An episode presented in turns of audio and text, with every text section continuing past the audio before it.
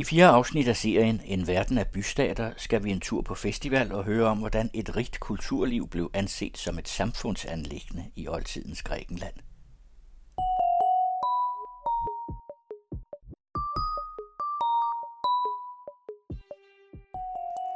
Gennem tre århundreder blev grundstenene lagt til en civilisation, den vestlige verden har spejlet sig i siden renaissancen.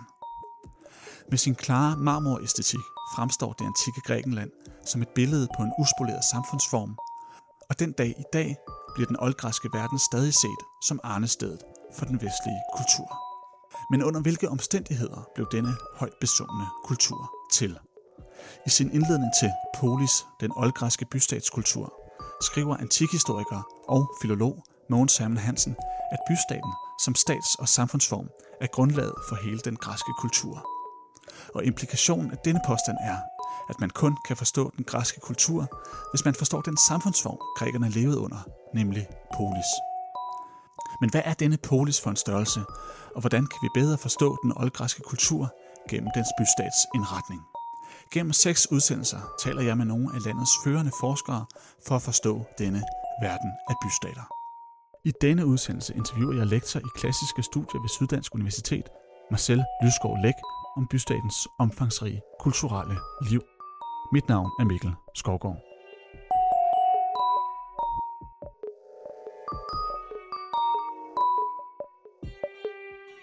Marcel Lysgaard Læk, nu skal du se her en gang. Jeg har nemlig taget en plakat med, og det er en oversigt over den første gang, jeg var på øh, Roskilde Festival tilbage i 2010. Og øverst der kan man se, at hovednavnet det år var Gorillaz, Jack Johnson og Muse. Og det skal jo ikke handle om Roskilde Festival eller dens historie, men om de oldgræske bystaters kulturelle liv. Og der spillede festivalerne også en stor rolle. Så derfor tænkte jeg, at hvis man nu skulle lave plakaten for Dionysos Festivalen 450 før vores tidsregning, hvordan kunne man så forestille sig, at den havde set ud? Hvilke kunstnere eller, eller begivenheder ville trække de største overskrifter? Det ville den sådan forholdsvis nye tragediedigter Euripides nok. Fordi øh, fem år tidligere havde han haft sin premiere. Øh, Ejskyld også var død på det tidspunkt her, så øh, jeg tror, det ville være Euripides. Og så selvfølgelig altid Sofokles. Hvis øh, Sofokles var med det år, så kom folk helt sikkert også. Så der vil stå Euripides og Sofokles og en eller anden på listen. Noget af det, der kendetegner de her oldgræske bystater, var, at der fandtes et meget, meget rigt kulturelt liv. Og det er det, vi skal beskæftige os med i, i det her afsnit. Udover de her festivaler, så var der også nogle andre begivenheder, som, som kunne samle et talstærkt publikum, nemlig sportskonkurrencerne. Vi har lige set i Tokyo, der har været afholdt olympiske lege, og de har jo sine rødder tilbage i antikken. Hvornår hører vi første gang om organiseret sportslege, øh, ligesom de olympiske lege i den oldgræske verden? Jamen, det har været der fra start.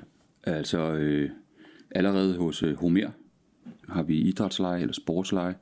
Vi ser det i forbindelse med øh, afholdelse af Patroklos' gravleje, hvor det er Kiløvs, der ligesom er dommer og øh, komité og det hele på en gang. Så kan man sige, det er, det er nogle gravleje, der er i forbindelse med en speciel begivenhed.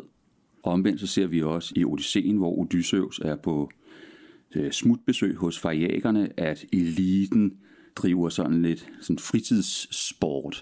Altså, øh, selvfølgelig går de op i det. Altså, det er jo ikke, det er jo ikke for sjovt, at have sport, vel? Så de grækerne, der er sport overalt, og det har der været fra starten af. Og nu snakker du selv om de, om de her gravleje her. Hvad har formålet været med at dyrke sport til bestemte begivenheder og sådan nogle ting? Er det for at ære dem, der så er gået bort, eller for at guderne skal tage sig godt af dem? Det er ikke et enten eller, det er der begge dele. Og øh, man ærer selvfølgelig øh, den afdøde øh, ved at holde så store lege som overhovedet muligt, have de fedeste atleter med. Og det er så vidunderligt i det græske religiøse system, hvis man, der, der, er, der er ikke noget rigtigt system, men det tankegang måske, at guderne heldigvis godt kan lide det, som vi mennesker kan lide. Så hvis vi godt kan lide sport, jamen så er guderne også vilde med det. Og på den måde så øh, slår man to øh, fluer øh, med et smæk. Og det er den græske øh, religiøse tankegang ret god til. Altså det er hele tiden noget religiøst forbundet med alt, hvad grækere laver. Så øh, at kaste en god diskos, det er jo også øh, noget, som guderne kan lide. Og hvis du tænker tilbage på i Odysseen, der, der kaster Odysseus jo netop sin diskos, hvor det så er Athene, der går ud sådan og er dommeren og siger, Odysseus kastede længst. Ikke? Så der kan man bare se, de, de er med os hele vejen. Nogle af de nye sportsgrene, som blev en del af det olympiske program i år, var blandt andet skateboarding, klatring og surfing. Nu nævnte du selv diskoskast. Hvad er det for nogle discipliner, man kunne opleve, øh, at atleterne dyste i, i oldtiden? Oh, der er sagt så mange. Der er forskellige former for løb. Der er sådan en sprint, og så er der sådan noget, hvor man løber frem og tilbage sådan hurtigt også. Altså en slags 200 meter eller sådan noget. Øh, så er der selvfølgelig også langt distanceløb. Der er, er noget brydning, og så er der også øh, pankration. Pankration, det er øh, total kampsport. Altså det eneste, man ikke må, det er vist at bide og prikke øjnene ud på hinanden, eller noget af den du. Altså det er ekstremt voldeligt.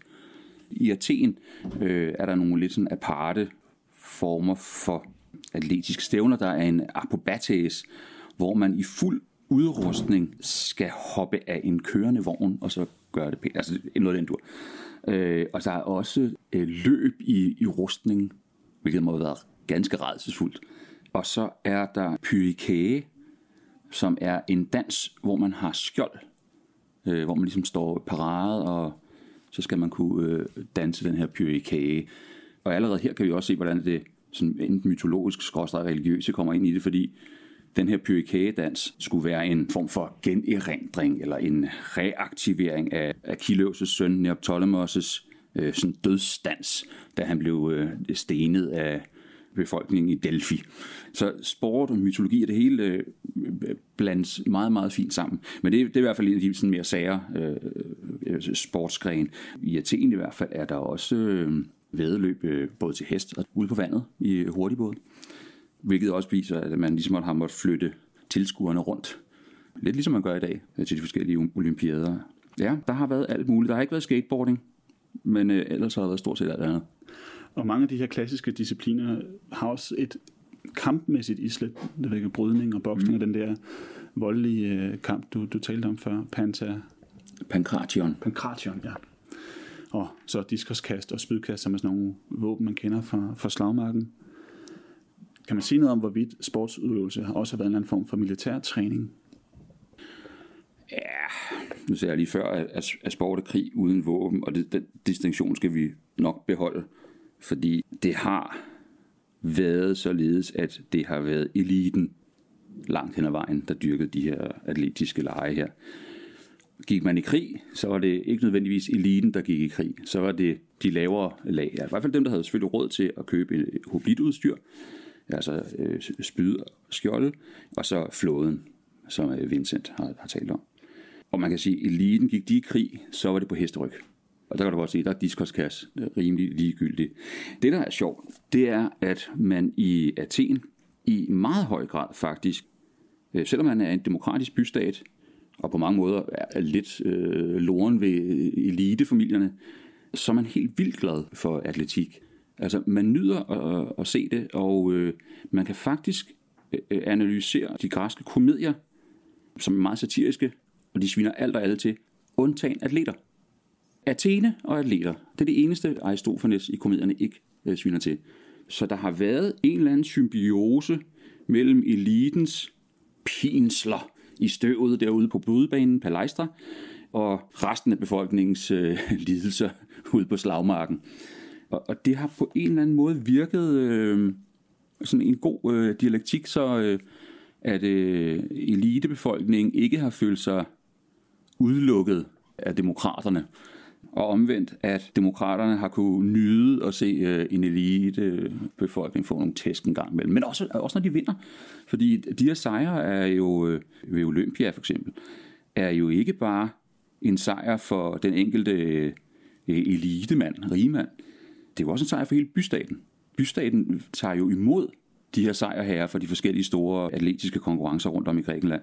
Så på den måde, så er øh, atletik både øh, en social, sådan måske en slags buffer, både for, for, for de, mellem demokraterne og, og, og deres øh, aristokrater, men også en fælles stolthedsfølelse.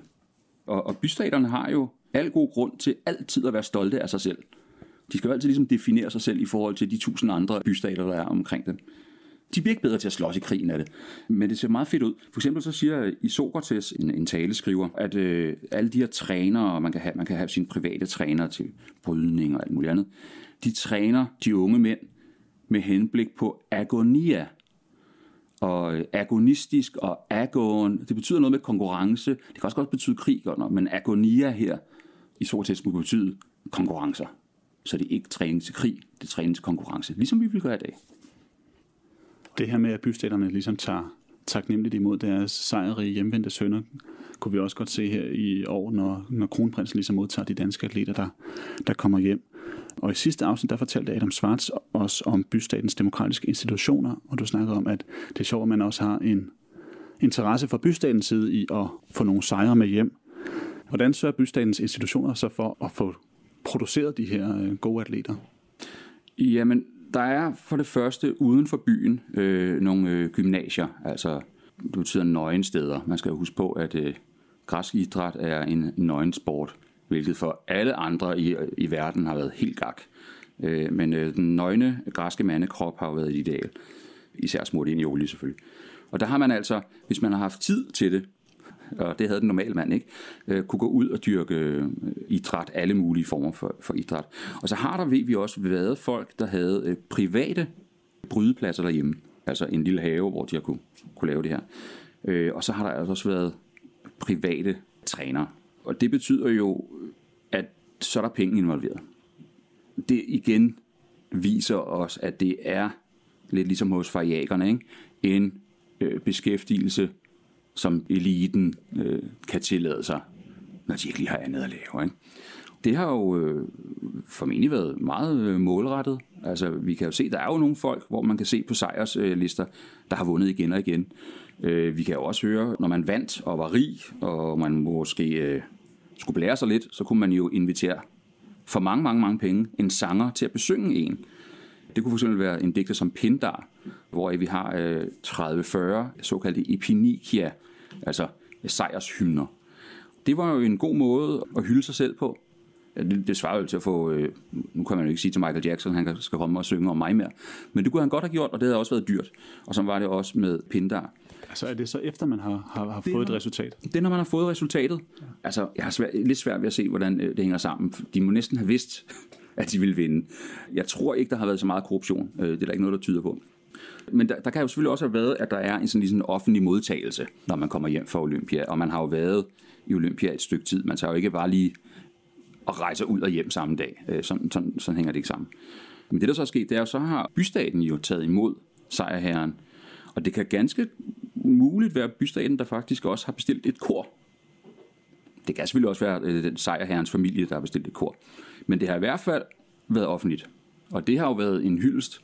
Igen, der ser vi det der øh, samspil mellem øh, eliten og demokratiet, men også mellem individet og, og, og bystaten, at det kan godt være, at det er individet og hans familie, der bliver hyldet i de her sejrsang. Og det, det er det.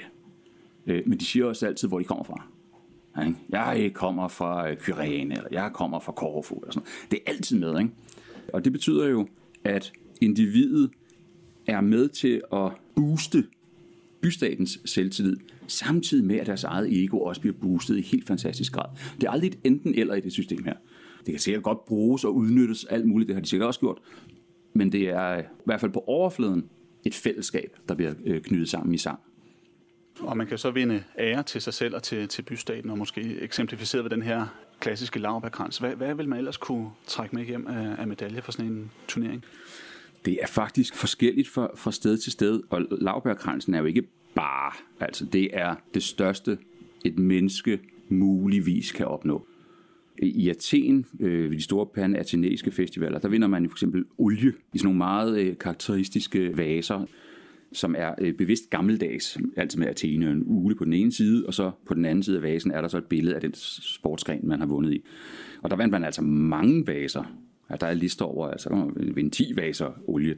Og så kan man sige, hvad skal man bruge 10 vaser olie til? Selvfølgelig, man kunne bruge olien, øh, og sælge olien. Det var der noget ved. Ja, så kunne man faktisk også sælge vaserne. Vi har fundet de her vaser overalt i, øh, i Middelhavsområdet. De har været sådan uh, souvenir Øh, nu ved jeg ikke, om man køber souvenir hjem fra Tokyo. Det gør man garanteret, hvis man har overset det. det er lidt på samme måde. Visse musiske, øh, altså musikkonkurrencer, der er der pengepræmier, simpelthen. Hvis man vandt i øh, tragedien, så var der formentlig en ged på spil. Hvis man vandt i øh, som sådan en korkonkurrence, så var der en bronze øh, træfod. Og så tænker jeg, hvad skal man bruge en bronze træfod til? Jo, det er meget vigtigt.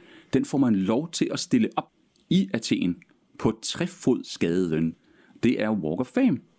Øh, og så får man lov til at skrive øh, indskrift om, at man har vundet, og hvem der var med i produktionen. Det svarer også lidt til, når, når vi kommer tilbage til Olympiaden og siger, at de får den der krans af laverbær. Ja, det er ikke fra et hvilket som helst træ. Det er fra Zeus' hellige træ i Zeus' helligdom i Olympia, som er det mest Zeus hellige, der findes. Så har du det, det religiøse hele tiden på undersiden af det her. Og så får de altså også æren af, at de får mulighed for at sætte en skulptur op inde på den her Zeus helligdom. Og selvfølgelig skrive et epigram, et lille vers øh, om, at de har vundet. Det er meget mere værd end nogen penge overhovedet, fordi det har noget med kleros at gøre. Kleros, det er øh, i det homeriske univers, at man øh, dør ung og hæftig og går i krig. Men den her kleros-tanke bliver ligesom øh, inkorporeret i atletikken til at være, at man netop vinder de her store konkurrencer. Man har blod, sved og tårer, ikke? støv og alt har man været igennem. Og så, så har man mulighed for at blive for evigt ved netop at sætte sin statue op. Glem pengene, det er lige meget. Det findes, men øh, det er det evige ry, der tæller.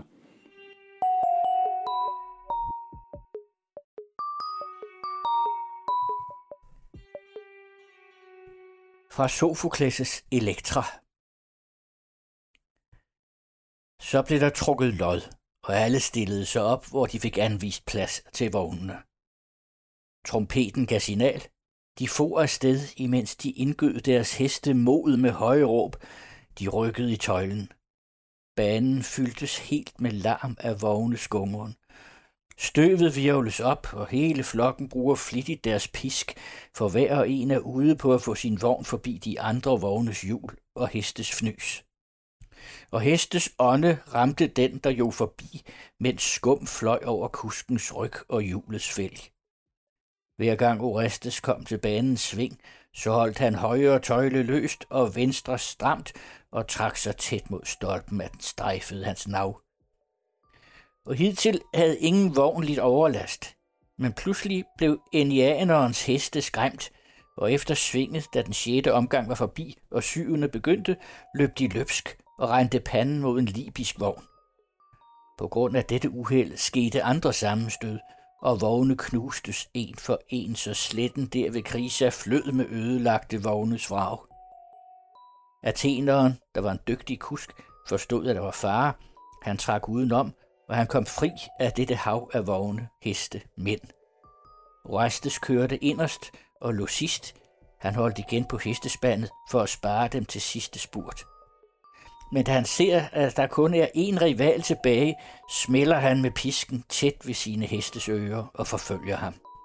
Han når ham. Begge kører til, og snart er det Orestes, der er forrest, snart er teneren.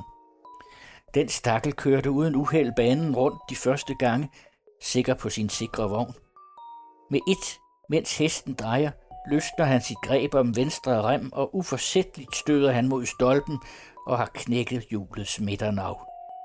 Han gled ud over vognens kant med tøjlerne om livet, og hans heste for afsted på tværs af banen, da han ramte jorden i sit styrt. Da mængden så han blive slynget af sin vogn, begræd de højlydt denne unge mand. Så stor triumf og nu et offer for en grusom lod.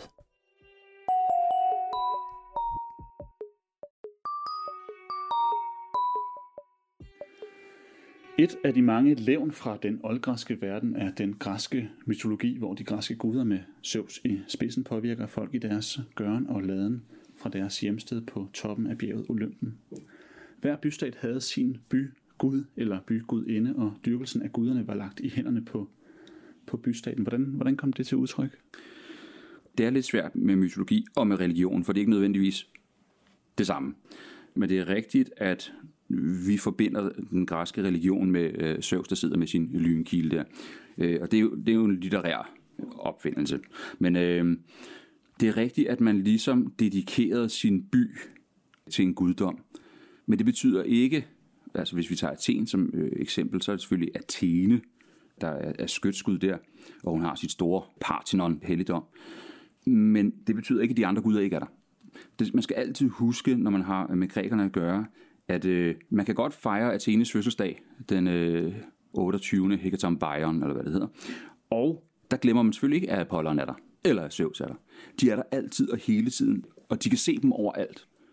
Der er guder overalt i det græske bybillede. Der er templer, der er statuer, der er vejskilte, de såkaldte hermer, som, hvor der hermes på. I Athen har man kunne se øh, Parthenon hele tiden.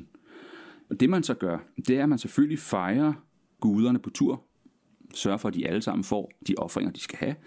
Og her skal man passe på, tænker jeg, fordi der er to bevægelser i en polis religion. Den ene kommer nedefra, hvad den enkelte familie gør, og så er der selvfølgelig de statslige organiserede festivaler og offringer. Hvis vi starter nedefra, så har hver lille familie et tæt slægtskab med nabolaget. Altså man har ligesom forbundet sig med nabofamilier, og man har de såkaldte fratrier, som er en slags øh, lokal organisering, hvor drengebørnene bliver indskrevet i, der, et fratrie for at kunne blive en borger senere hen og sådan noget. Øh, men allerede på de niveauer her har man øh, særlige offringer, som er forskellige fra andre steder i byen. Og hvis man gik ind igennem et græskhus, har der været forskellige små sten, aldre, grene, whatever, som, som havde øh, religiøs betydning, og som man på de rette tidspunkter lige gik hen og tændte lys ved, eller øh, lagde en kage på. Så nedefra har der været en religiøsitet, som er absolut meget langt fra de olympiske guder. Altså, så vidt jeg ved, er der ikke noget, øh, der tyder på, at der har været nogen sådan antropomorfe guder. Man kan da godt have købt en, stat, en lille statue og sådan noget, men det er ikke sikkert at det er nødvendigvis den, man har offret til. Det har været måske en lille sten med et nedhug, hvor man kunne have lidt vin i og lidt honning i, og så øh, ofre. Øh, det er offringen er jo helt central i grækernes nærvær med guderne. Det er der, de ligesom aktiverer den åndelige verden for dem. Så det er ligesom den nedefra bevægelsen. Opfra bevægelsen, så er der selvfølgelig de her øh, store festivaler, som ligesom skal holdes. Ikke? Og det, de, de følger Athens kalenderår. Det må den e-, eponyme Arkon, han må, han, han må få kastet den kalender i hovedet dag 1, han er kommet øh, ind på kontoret. Ikke? Der er selvfølgelig en religiøsitet, som vi forstår som statsreligion på en eller anden måde. Ikke også? Igen, så er det en religiøsitet, den gemmes jo alt. Den er overalt. Altså hvis du ser et dekret, øh, øh, lovgivning eller et eller andet øh, skrevet ind på en sten, så kan I se det øh, med bogstaver. Allerøverst står der Theoi, guder. Og så står der nedenunder, rådet har besluttet at, eller folket har besluttet at. Men der står guder først. Og når man holdt møder ved folkeforsamlinger eller andre steder i, øh, ved rådet, så kan vi også se, at nogle af de første ting, der bliver diskuteret, det er tahira, det hellige. Altså hellige spørgsmål. Grækerne har jo ikke den her bibel, de, de kan slå op i. Og de har heller ikke slået op i øh, Homers Iliad og Odyssey for at finde ud af, hvad gør Athene nu. Men de har en masse spørgsmål til årshjulet i forbindelse med optog. De er meget vilde med processioner, øh, grækerne. Offringer. Forestil dig, at du har øh, 50.000 øh, borgere, og der skal offres øh, okser. Det skal altså lige arrangeres, ikke? Her taler vi måske sådan en panatinæisk festival, så er det måske 100 okser eller flere. Og det ved vi, fordi vi kan se øh, regnskaberne for salget af skinnet bagefter. Så man ligesom prøver at regne ud, okay, hvor meget har et skind kostet, så har der så været så og så mange øh, okser, øh, der er blevet offret det år. Og det er ikke så lidt, altså det er ret meget. Det er jo så øh, over hele øh, året, og det er jo den her bystatsreligion, der binder folk sammen så vi har den nedefra bevægelse, der, der religiøst og socialt binder det lokale sammen. Og så har vi jo Athen, som er jo den her mærkelige by. Jo. Det er jo den mærkelige bystat, for den er jo mega stor. Som har de her kæmpe festivaler, der, der ligesom skal samle øh, hele byen og alle de øh, små øh, lokalområder. Og det gør de altså ret effektivt. Også netop fordi, at man i rådet og i andre øh, embeds øh, øh, øje med diskuterer hele tiden, hvornår skal vi gøre det, hvem skal gøre det, hvem betaler. Og det er en meget praktisk måde at være religiøs på. Det her med, at der ikke er nogen lovskrift for, der er ikke nogen bibel at gå til, sådan, har det også givet uenigheder, både demerne imellem, altså de forskellige kommuner internt, eller også på tværs af bystater i den græske verden, fordi man må vel have en idé om, at det man kalder grækerne, altså dem, der boede i det område, hvor de græske bystater lå, havde en idé om et fælles gudebillede, eller hvad? Ja, yeah. med omkring 1000 forskellige bystater, med hver deres religiøse kalender, og hver deres skytsgud, hver deres pantheon, hver deres sociale øh, religiøsitet, så har det været et stort gedemarked. Men de har jo nok på en eller anden måde kunne genkende hinanden. Og der, der ligger det praktiske også. Og det er jo for eksempel, hvis, lad os sige, nogen fra Athen tager til Trakien og møder en gud der, øh, som de måske øh, ikke har set før, og måske ikke ligesom kan appliceres til en af de sådan 12 olympiske guder, så inkorporerer man bare sit system. Altså i dag der er vi jo bare smidt bomber i hovedet på dem, de har en mærkelig gud. Men sådan er det græske system slet ikke. Aha, en ny guddomskraft, det kan vi sagtens bruge. Omvendt, så kan vi jo se de der olympiske guder, øh, altså vi, som regel har vi, skal vi tale om Zeus og Athene og Apollon og Poseidon i hvert fald. De dækker så meget af universet. Lad os sige Zeus for eksempel. Han er en slags øh, paraplyorganisation med en masse små søvser, lokale søvser overalt. Øh, og det samme med Athene. Athen og Sparta, de var øh, stort set altid øh, op at slås. Men øh, i, øh, i Sparta havde de altså også en kæmpe Athen-guddom. Men hun var bare øh, bronze-Athenen. Og på den måde så... Øh, der, der var ikke nogen religiøse konflikter. Det, man, kan godt, man kunne komme op og slås om, hvem der skulle eje en helligdom. Altså, hvem, hvem er det nu, der har øh, Delphi? Ikke? Er det Delfierne? Det ville de jo nok sige, det var. Eller hvem end der måtte komme og indtage området, ikke også? Men det religiøse ændrede man ikke ved. Altså selv efter den peloponnesiske krig, da spartanerne øh, ville hævne sig på Elis. Elis er den bystat, der har Olympia, helligdom og også olympiaden. Så kunne spartanerne sådan set have skubbet Elis ud af det og tænkt, olympiaden, whoops, den tager vi. Det gjorde de ikke. De sagde, ah, behold I bare det der, fordi de vidste, at Elis altid havde varetaget olympiaderne. De vidste præcis, hvad systemet var. Det er meget, meget praktisk. Så det var ikke religion, man var at slås om. Så kunne det være andre ting. Hvis vi vender lidt tilbage til, til bystaten og bystatens indretning, hvilke religiøse rum øh, finder vi i bystaten? Nu sagde du godt, at, at gaderne næsten man ikke kunne være uden at få gudsbilleder i hovedet, men hvor kan man ligesom gå hen og dyrke sin religion, eller hvor bystaten har tildelt guderne ære ved at opsætte sten på hinanden? Åh, oh, ja. altså lige meget hvor du står i Athen, vil du have kunne se Parthenon, og du ville have kunne se den store øh, Athene-statue der, og du ville have kunne se Nike-templet, hvis du gik ned på øh, Agora, som både er handels- og politisk centrum, så kunne du have set et Theseus tempel, du kan se øh, Hephaistos tempel, som stadigvæk står der. Et fantastisk flot tempel. Der har stået aldre overalt til alle mulige forskellige guder. Jeg vil lige sige, hvis der var et hul i jorden, så øh, dedikerede man det til Gud, og det er ikke helt forkert, for hvis der var en hule et sted, dedikerede man det til nymferne eller til Pan. Så det religiøse for grækerne er på en eller anden måde sådan automatisk, altså, fordi det, det, det er simpelthen, det er ligesom deres blod, bystatens blod, det er, at de har den her øh, øh, fælles religiøsitet, som simpelthen giver sådan en dagligdagsrytme for dem. Og de har formentlig også, øh, når de står op om morgenen, lavet et eller andet derhjemme.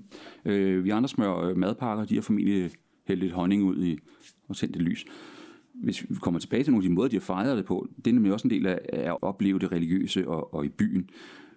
Så har de jo haft de optog, hvor de går igennem byen ved Panathenaea-festen, der starter optog, og her til, der må have været tusinder.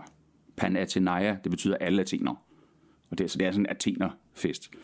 Øh, der samler man, samles man øh, ved Dipylon-porten, som har været en enorm port gennem Athens kæmpe bymur der. Og så går man igennem Agora, som jeg lige nævnte før her, øh, kigger på templerne, kigger på handelsmarkedet, mens man kan se øh, Akropolis op foran sig, og så går man ind af den store port op til Akropolis, og så giver man øh, Athena hendes fødselsdagsgave, og det er en ny peplos. Hun får en nyt, nyt, nyt sæt tøj på. Igen, meget praktisk. Og hun elsker den gave åbenbart, for hun får den værve. Omvendt, hvis man så skulle fejre en næsten endnu større fest, de eleusinske mysterier, øh, så tog man også og startede øh, ved Diplon-porten, og så gik man de 20 km ud til Eleusis, der ligger sådan lidt øh, nordvest for Athen. Så man har en religiøs procession, der viser bystaten med Athene netop som det, det centrale, ikke også? Og så vejen ud af byen, hvor man har gået, og det er en efterårsfest. Og det man fejrer ved mysterierne øh, ude i, øh, i Løvsis, det er Demeter. Det er kornets gudinde. Det man gør, det er, at man går den lange tur, fordi Demeter om efteråret, mytisk set, havde mistet sin datter hun var blevet bortført af underverdens Gud Hades, og så var hun så ked af det. Og eftersom hun var afgrødernes gudinde, så var det jo netop, at vi fik vinter. Så der var sådan en forklaringsmyte her. Ikke? Øh, og det er den myte, man på en eller anden måde reaktiverer med at gå den samme vej. Det har jo været en kæmpestor oplevelse at opleve religiøsiteten i det bymæssige og uden for byen. Plus, og det er det interessante ved øh, mysterierne i Løvsis, det er, at alle kunne være med. Mænd, kvinder og slaver. Problemet ved mysterier er, at man må ikke tale om mysterier. Så vi aner ikke, hvad de har gjort. Men de har gjort noget. Fordi både hos Pindar, som var ham her, der sang de her og hos Cicero 5-600 år efter, hører vi, at de gør det lettere at leve og giver håb om noget efter døden. Og det er den største gave, siger Cicero, som vi har for Athen. Og nu nævnte du selv øh, i forbindelse med en af de her processioner, at man går op på Akropolis, og der er måske nogen, der har forvekslet Pantheon med Akropolis. Altså, kan du ikke lige prøve at forklare, hvad Akropolis er? Det er noget, vi finder i, i mange byer, ikke kun i Athen, og det ligger lidt i navnet Polis, øh, som jo betyder bystat, som vi beskæftiger os med. Polis er nok øh, nærmere borg, så øh, Akropolis betyder højborgen. Og det er nok der, man altid har haft sit øh, politiske og religiøse centrum, for det er svært at indtage. Det er jo ikke den højeste sten i, øh, i Athen-området, men det er trods alt en, en rimelig høj og ret uindtagelig klump, der ligger der. Og der har man jo øh, Parthenon-templet, som alle jo nok kender, som netop er Athenes tempel. Men der har også været en del andre templer deroppe, og aldre til andre guder, for eksempel til Nike, man byggede der øh, i øh, 430'erne, 20'erne, et Nike-tempel. Nike er sejrsgudinden. Og det er jo i Athen i sin høj imperialistiske periode, så det er altid godt at have sejr med sig hele vejen. Og, og Nike og Athene, som jeg nævnte før, så er det der med, at guder ligesom kan være sådan par paraply navn. Det er Athene, hun er, øh, i nogle gange er hun øh, Polias, altså hende, der varetager byens rolle som skytskud, og andre gange så kan hun, flyder hun næsten sammen med Nike. Og øh, vi har også øh, statuer, hvor hun Nike ligesom står i hendes hånd. Så de ligesom øh, er, øh, er, to ting af, af samme sag. Men sjovt nok med netop Akropolis, så er det jo, kan vi ligesom toppen er måske fokuseret på Athene og hendes virke. Men ned ad siden, der er der jo for eksempel en hule, øh, som er dedikeret til Pan. Så hele stenen den her kæmpe Akropolis er religiøs. Men det er også der, hvor man har haft øh, sit skattekammer. Og grækerne havde så et krudtkammer deroppe en gang, hvilket tyrkerne fandt ud af at sprang i lortet i luften. Men det har kunne bruges til meget.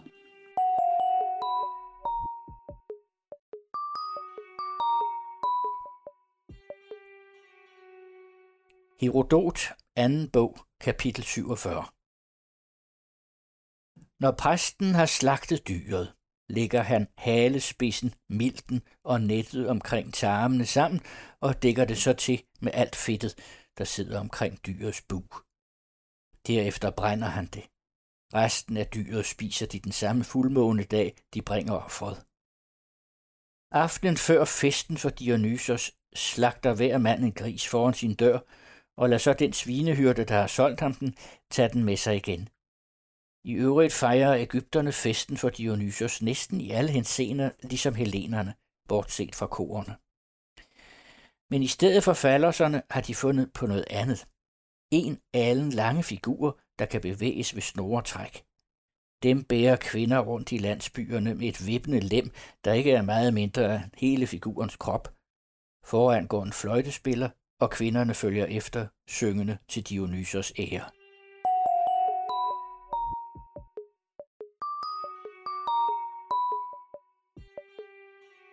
Og nu bevæger vi os lidt hen, hvor vi begyndte den her udsendelse, nemlig med de store festivaler, som virkelig indkapsler store dele af det oldgræske kulturliv. Men først skal vi måske lige have afklaret, hvorfor man afholdt de her festivaler. Vi har været lidt inde på det. Det er til gudernes ære. Guderne skal have deres. Og øh, guderne, de kan godt lide store processioner. De kan godt lide offringer. Og de er jo så smarte, de offringer, at guderne jo nærmest blot lever af dampen, og så af indvolde og knogler. Så det brænder man, og så skærer man kødet fra, hvad enten det er svin eller geder eller okser, man offer. Og så koger man kød og deler det ud til alle øh, deltagere. Rent praktisk, så er det det bindemiddel, der holder bystaten sammen. Rent øh, ernæringsmæssigt, så er det der, hvor grækerne fik deres kød. Jeg har svært ved at forestille mig, at en almindelig bonde har råd til at spise øh, hakkedreng hver aften.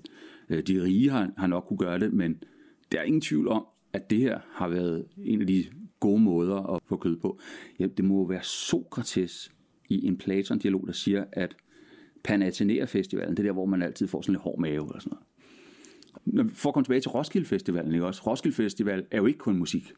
Det er også mad og, og drikke, men også souvenir. Og whatever, hvad der er merchandise, alle mulige ting og sager, ikke også? Og det har der også været den gang her. Og hvis vi netop griber tilbage til plakaten her med Roskilde Festival, så kan vi se, at den blev afholdt tilbage i 2010 fra den 1. til den 4. juli. Er det også de øh, længder, man ser festivaler i antikken, eller det er enkeltdagsfestivaler?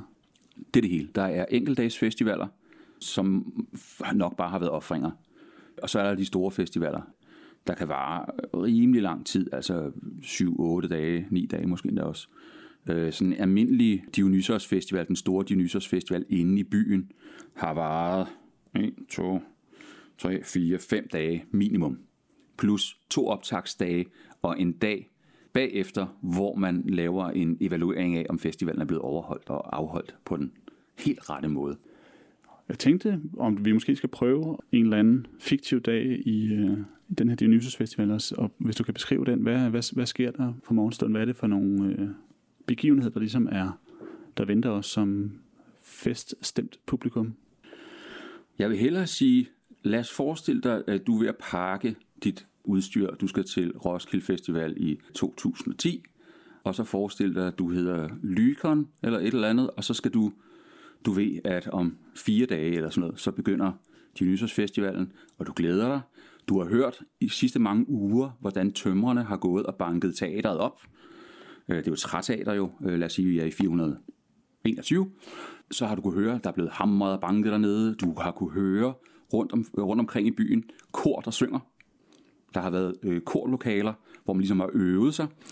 Du ved, det i år bliver det fedt. Ikke? Du ved måske ikke nu, hvem det er, der skal optræde. Så derfor går du hen om aftenen i det, der hedder Odeon, som er en kæmpe stor korhal. Øh, lige ved siden af teateret, øh, som Perikles har lavet opbygge, til det, der hedder Proagon. Proagon er en øh, slags øh, teaser-festival. Altså hvor man, øh, der har måske kunne sidde en tusind mennesker og sådan noget, så går man ind, og øh, du sætter dig til rette, og så ser du, yes, Euripides er der. Han har sit hold med. Euripides træder frem, fortæller, hvem der er hans skuespiller, fortæller, hvad stykkerne er, øh, der skal handle om. Du ser også, øh, øh, Sofokles er der måske også, der er måske også en anden en. Der kommer også, øh, øh, du ser måske også Aristofanes er der. De kommer alle sammen og, og fortæller, øh, hvad, de, øh, hvad de skal øh, omhandle. Og det er jo det er ret fedt, fordi så tænker du, godt, jeg gider ikke at se Sofokles. Det tror jeg aldrig nogen, der er nogen, der har sagt. Men okay, lad os nu antage, at du er Euripides-fan, ikke? Dyb, dyb afhængig af Euripides. Siger du, fint. Jeg ved, at han optræder på den dag, så skal jeg huske at købe billetter. Fordi man skulle købe billetter. Det er øh, meget unikt på det her tidspunkt. Det kommer senere hen. Øh, men øh, til teaterfesten her, der køber man billetter. Vi ved ikke, om det er til enkelt dag, eller om det er et helt forløb. Mit bud er det nok er til enkelte dage. Men så er det ret dyrt at gå til festival. Du går hjem, så kigger hvor mange penge du har i øh, sparegrisen, og sørger for at have lidt mad klar også. Så ved du, at aften inden festival går i gang, så er der et fakkeloptog, hvor man ude i en nærliggende by, Eleutherai, øh, ligger op nordpå i, øh, i, omkring Athen, så øh, har man været ude og hente en lille gammel øh, træstatue af Dionysos, som bliver ført ind i teateret, og så bliver han sat på forreste række, fordi, som jeg har sagt, guderne kan også godt lide de ting, vi godt kan lide. Øh, og Dionysos elsker jo teater. Se, så sker der det næste. Så starter det festen. Og det starter med et, et optog igennem byen, lidt ligesom ved Panathenerfesten, men den her gang i Dionysos' favør, hvor man har øh, en masse forskellige sociale lag, der ligesom bliver vist. Der var ikke noget med, at man blev krænket over, at man var i socialgruppe øh, D eller Q. Øh, det var man bare. Men metøker, det vil sige øh, øh, fremmede tilflyttere, de får lov til at være med i det her optog også. Og der er en vogn med et kæmpe falders på. Og så er der øh, folk, der har klædt sig ud som øh, satyrer og hopper rundt. Det kan være, at du selv havde lyst til at være det. Du må måske allerede fuld. Øh, man skal jo drikke til en Dionysos Festival. Alt andet vil jo være, ja, det vil være helligbrød. Så folk har drukket vin fra morgenstunden, ved at gætte på. At være tilskuer er at være deltager. Processionen her til Dionysos Festivalen består så også af en gruppe mennesker, så vidt vi kan se, som har en slags penis næse, penis pandebånd. Det, det, det findes kun på nogle få vasemalerier, men vi er ret sikre på, at det er til den position. Og de har haft til formål at svine folk til. At svine folk til i Grækenland er jo selvfølgelig sjovt, men det er faktisk også øh, apotopæisk, altså det får onde ånder væk. Så må man godt svine naboen til. Så det har været et helt gøjlershow, øh, det her øh, optog hen til teateret selvfølgelig. Og, og så stopper festen ikke der. Fordi så er der øh, dithyrampe-konkurrencerne. Dithyrampe er en korsang til Dionysos' ære. De dithyramper, vi har overlevet i dag, handler aldrig om Dionysos, så hvorfor, det ved vi ikke. Men det er altså en, en form for øh, ret lang, kompliceret korsang. Og det, man skulle se den første dag der, hvis man har fået ballet, det er, at hver amt sender et mandehold og et drengehold. På hver hold er der 50 sanger. Så 50 mandesanger og 50 drengesanger. Og nu nævnte du selv det her med, at der var en form for billetbetaling, men, men samtidig så er der også nogle rigmænd, der betaler nogle liturgier, altså nogle ekstra skatter, og bystaten smider også en god slat, slat penge i. Hvem, hvem er publikum? Er det for, for den jævne mand op efter, eller, eller hvem finder vi på teaterrækkerne? Altså, hvis vi tager træteateret, så regner man med højt sat, at der kunne have været 10.000 mennesker, lavt sat, at der kunne have været 5.000 mennesker, så vi siger 7.000 mennesker. Billetprisen har været to oboler, det vil sige en tredjedel dagsløn. Det er forholdsvis dyrt, faktisk. Man kan sige, hvis det er to oboler for hele festivalen, okay, så, så er det okay, så kan det lade sig gøre. Hvis det er to øh, oboler per dag, så begynder det at blive dyrt. Så begynder vores øh, lille mand, Lykon, at tænke, okay, hvem i husstanden har jeg lyst til at tage med? Og det kunne godt være, at øh, hans hustru, som vi ikke ved, hvad hedder, ville med. Og det er der absolut ingen beviser for, at hun ikke måtte. Det er muligt, at hans pung har siddet godt fast nede i, i han har ikke nogen lommerøl, men altså, at han ikke har givet betalt for hende, det er noget andet. Men der er altså ikke noget, der tyder på, at kvinder ikke må tage med. Men det kan måske være lidt ligesom, hvis vi øh, ser øh, fodboldkampe tilbage i, øh, i 70'erne og 80'erne, så er publikum mest mænd, men der er ikke nogen, der har sagt, at kvinderne ikke må være der. Det, det tror jeg, det er, er, er, hvis nok vil ændre sig rimelig meget. Ikke også? Præstinderne har været der også. Der er jo præstinder i, øh, i Athen. Både til Athene og til øh, Demeter. Alle har kunne komme ind. Spørgsmålet er, om alle har haft mulighed for det. Og netop det, at der er billetbegrænsning, er jo ekskluderende, kan vi sige. Og det er faktisk noget, man gør op med i øh, 350'erne og frem. Der øh, tager man et helt nyt byggeprojekt og siger, nu bliver vi nødt til at droppe det her træteater. Vi laver sådan et stenteater. Og det øjeblik, man laver stenteater, så den der udliciteringstanke jo, så bortfalder den. Og så bortfalder billetprisen også. Og så er der lige pludselig plads til 17.000 tilskuere. Og det staten så gør der, det er faktisk at give tilskud. Så laver man simpelthen kulturstøtte til dem, der måtte have brug for det. Så man kan få fyldt teateret op. Fordi det er helt tydeligt, at ligesom sport var det, så er kulturen på den her måde simpelthen den lim, der binder dem sammen. Det er det, der gør, at de er athenere. Noget af det, der slår mig, når jeg hører eller beskæftiger mig med den oldgræske verden, er, at de så relativt tidligt i historien har opretholdt så rigt et kulturelt liv, og samtidig med, at de har haft en kvalitet, der gør, at, at oldgræske drama eller tragedie stadigvæk er noget, der bliver opsat på alverdens teatre. Hvilken interesse har de græske bystater haft i at være kulturelt producerende? Alt. En hver bystat er jo nødt til at vise sig som noget. Elis altså, er ikke en bystat, vi kender for noget andet, end de har været olympiaden. Ikke? Athen har selvfølgelig deres Panathenerfesten, men det er på en eller anden måde en lidt lukket Athenerfest. Konkurrencerne er igen det her fylebaseret, altså amtbaseret, hvor i olympiaden, så er det en hvilken som helst af grækerne må komme. Så, sådan er det ikke med Panathenaea Festival. Så er der nogle andre festivaler, hvor andre må komme. Så er der teateret. Vi, vi ved jo ikke præcis, hvornår det er opstået. Altså Dionysos-festivalerne øh, har været der i mange århundreder før Athens øh, klassiske periode. Så det er en lille festival, der vokser sig større og større, så lige pludselig laver man en eller anden form for drama, og så siger man selvfølgelig, at det er i øh, 534, at Thespis lavede den første opførelse, det er selvfølgelig noget fis. Det aner vi ikke noget om. Hvem er den første til noget som helst? Vi ved bare, at når Kleistines laver demokratireformerne der i slutningen af 500-tallet, så er der drama der. Altså de første øh, opførelser, vi, vi kan tælle tilbage til, er omkring 501 og 2, tror jeg. Det vil sige en 6-7 år efter, at der er kommet demokrati. Så der har været en eller andet boost der. Og der går en generation, så er det blevet en salgsvare, dramaet. Ej, skulle også tage til Sicilien og opføre der, fordi i Sicilien har man faktisk også teatertradition. Men det har været sådan lidt en, øh, en light øh, comic mode af en slags. Netop fordi, at bystaterne, de slås jo ikke altid. De interagerer jo hele tiden. Altså for eksempel sådan at, at mødes øh, ved de store øh, sportsbegivenheder, er jo også en interaktion uden våben for en gang skyld, ikke også? Så der har man jo hørt om det, at der har været et eller andet i Athen, og så er der formentlig nogle sicilianere, der har til, og så lokker de Ejskyld også derover.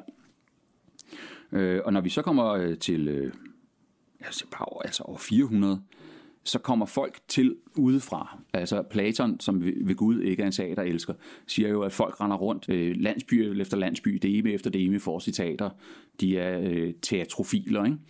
I stedet for at være filosofer, så vil de meget hellere citater. Det er noget, det er noget svineri. Og han nævner også et sted, at hvis man vil tjene en god skilling, øh, så skal man bare være skuespiller til, til Athen. Øh, for der er mange penge involveret i det her system her. Jeg nævnte før, at man får løn jo for at være øh, øh skriver, og der har været gode penge i det. Så sådan individuelt har det været berigende, men bystatsmæssigt har det jo været berigende, fordi at tingene lige pludselig kunne slå sig op på noget, som for en gang skulle ikke var krig. Og det, der sker, det er i løbet af generationerne der, hvor man også bygger det store stenteater, øh, altså i 350'erne frem, så spredes rygtet om teater ud til den ganske verden. Og øh, inden for 100 år har man fire kæmpe store kunstorganisationer. Dionysos' øh, Technitai, altså Dionysos' teknikere, kunstnere, som sørger for ikke bare at opføre teaterstykker rundt omkring i verden. Det kan de godt blive øh, inviteret til. Det er sådan ligesom håndværkerlag på en eller anden måde.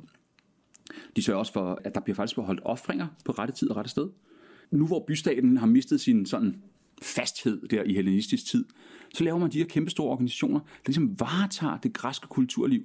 Og det er altså Athen, der er moderbyen Metropolis. Tårn Skanikon. Det står der nemlig på en indskrift. Athen er de sceniske opførelsers moderby.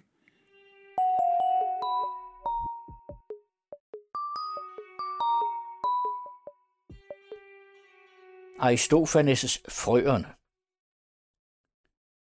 Euripides. Jeg bliver på digtertronen, sig så hvad I vil, for jeg er den af os, der kan sit håndværk bedst.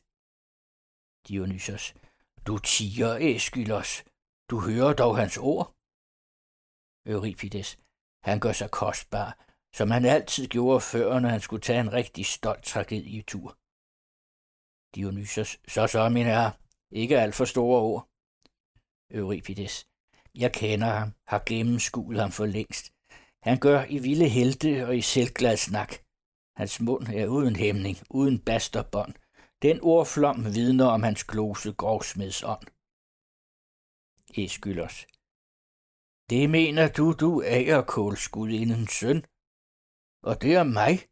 Du slider sladderfabrikant, du tigger digter, pjaltekræmmer, alt dit tand bliver der en stakket fryd. Dionysos.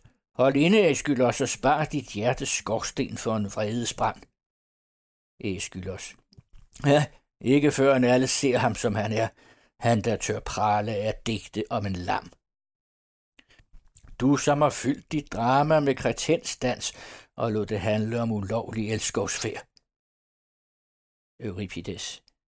Jeg løber ikke fra det. Jeg er reddet til at hakke, eller lad mig hakke først, hvis det er, hvad han vil, på dialog og lyrik og handlingsgang i Peløvs og i Aiolos og Meleagros og skam også til Lefos. Dionysos. Hvad vælger du at gøre? Sig til Æskylos. Æskylos. Jeg valgte helst at holde prøven andet sted. Her står vi ikke lige. Dionysos. Hvorfor ikke det? Æskylos. For mine stykker lever hist, skønt jeg er død, mens han gik bort med ham, så de er klar til brug hernede. Men lad gå. Vi kæmper, hvis du vil.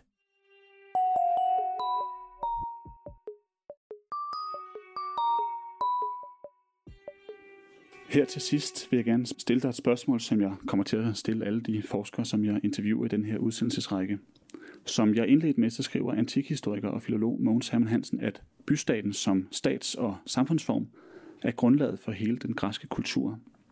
Og implikationen af den påstand er, at man kun kan forstå den græske kultur, hvis man forstår den samfundsform, som grækerne levede under, nemlig polis.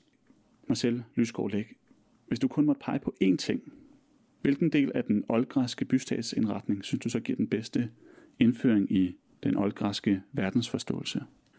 Det var alligevel et svært spørgsmål. Jeg kan godt lide, at der er, der er simpelthen struktur på alt. Altså mindste detalje. Altså nu kender vi jo altid Athen bedst. Men der er simpelthen bare orden. Det, det er altså meget, meget lækkert faktisk. Der er simpelthen orden i sagerne. Og det kan godt være, så får vi jo en masse retssager, hvor vi hører, der er ikke orden i sagerne.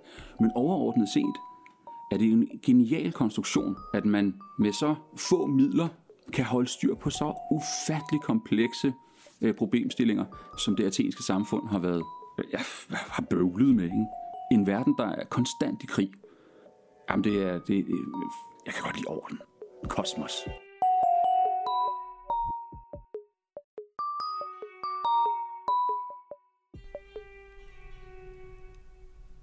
Du har lyttet til fire afsnit af En verden af bystater. I udsendelsen blev der læst op af Sofokles Elektra, Aristofanes' Frøerne og Herodots historie, oversat af Eva Sprogø, Ellen og Erik Madsen, samt Ture Hastrup og Leo Hjortsø. Alle teksterne blev indtalt af Carsten Farov. Hele udsendelsesrækken er støttet af Carlsbergs Mindelegat og er at finde på den anden radios hjemmeside.